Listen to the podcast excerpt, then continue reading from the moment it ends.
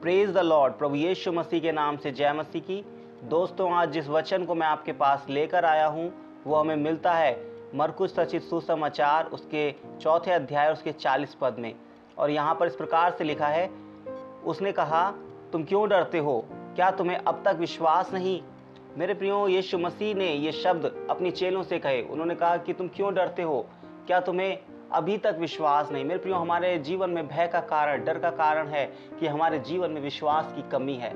यदि हमारे जीवन में विश्वास की कमी है, तभी हम डरेंगे। अन्यथा हम कभी किसी परिस्थिति से, किसी भी बात से नहीं डरेंगे।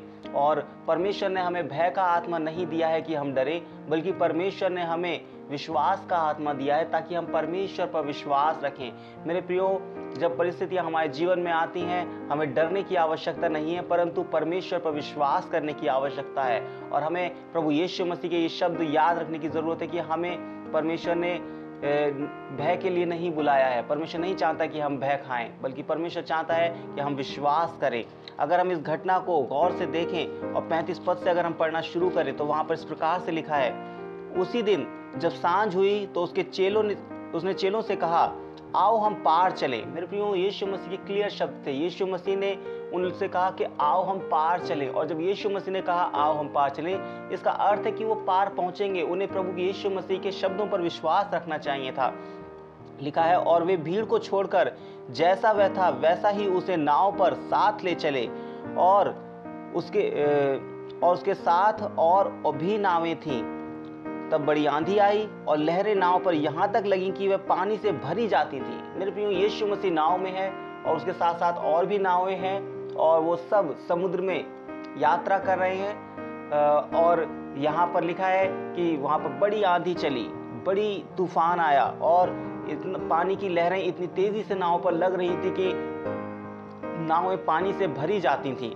और ऐसी कंडीशन में सब लोग घबरा गए सब लोग परेशान हो गए। एक विकट परिस्थिति वहाँ पर थी। एक आ, माल और जान की हानि का कारण वहाँ पर बन गया था। और ऐसी परिस्थिति थी कि उन्हें लग रहा था कि शायद अब वे जीवित नहीं बचेंगे। लिखा है पर वह आप पिछले भाग में गद्दी पर सो रहा था तब उन्होंने उसे जगाकर उससे कहा, हे गुरु, क्या तुझे चिंता नहीं कि हम नष्ट हुए जाते हैं? मेरे प्रियो, ऐसी परिस्थिति में भी लिखा है परमेश्वर के वचन में कि यीशु मसीह पिछले भाग में जाकर आराम से सो रहा था। मेरे प्रियो, जब हमारे जीवन में विश्वास होता है तो हम विकट परिस्थितियों में भी आराम से चिंता मुक्त होकर के सो सकते हैं। लिखा है, चेलों ने कहा कि क्या तुझे कुछ भी चिंता नहीं? मेरे प्रियो, विश्वास चिंता को दूर करता है। हम कितनी भी कठिन परिस्थिति में क्यों ना हो, हम कभी भी डरेंगे नहीं, हम कभी भी घबराएँगे नहीं, हमें परमेश्वर पर विश्वास रखेंगे।